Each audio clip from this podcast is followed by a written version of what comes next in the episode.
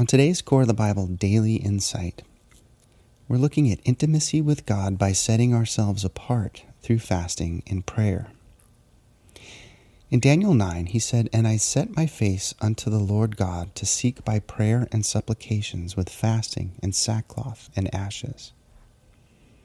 Fasting is a practice of believers mentioned throughout the Bible. Typically, it's coupled with intense and focused prayer. For example, in Mark 9, it says, And he said unto them, This kind can come forth by nothing except by prayer and fasting. Acts 14, it says, And when they had ordained themselves elders in every church and had prayed with fasting, they commended them to the Lord on whom they believed. And in 1 Corinthians 7, it says, Do not deprive one another, except it be with consent for a time, that ye may give yourselves to fasting and prayer and come together again, that Satan not tempt you for your lack of self control. You see, fasting is related to humbling of oneself before God. And in many English versions, this is typically translated as affliction or humbling. To afflict one's soul was an act of humility before Yahweh. And this was actually specifically listed as a commanded practice on the Day of Atonement each year, a day of seeking God and petitioning Him for forgiveness. In Leviticus 16, it says, And this shall be a statute forever unto you, that in the seventh month, on the tenth day of the month, you shall afflict your souls and do no work at all, whether it be one of your own country or a stranger who sojourns among you. It shall be a Sabbath of rest unto you, and you shall afflict your souls by a statute forever. Now, in the wilderness, the Israelites were forced to fast as a way of understanding that God would also supply their needs through the manna.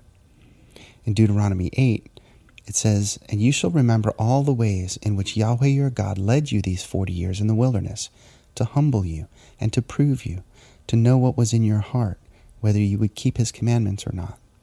And he humbled you and suffered you to hunger, and he fed you with manna which you did not know, neither did your fathers know, that he might make you know that a man does not live by bread only, but by every word that proceeds out of the mouth of Yahweh does man live. They were set apart in the wilderness. They were a people called to a unique way of life that was to exemplify the kingdom of God on the earth. So, in teaching of the fulfillment of this kingdom, Yeshua continues this idea of being set apart through fasting. And he encourages this practice with believers, but cautions them not to make a show of it with others. Otherwise, their humbling would become a form of hypocritical pride.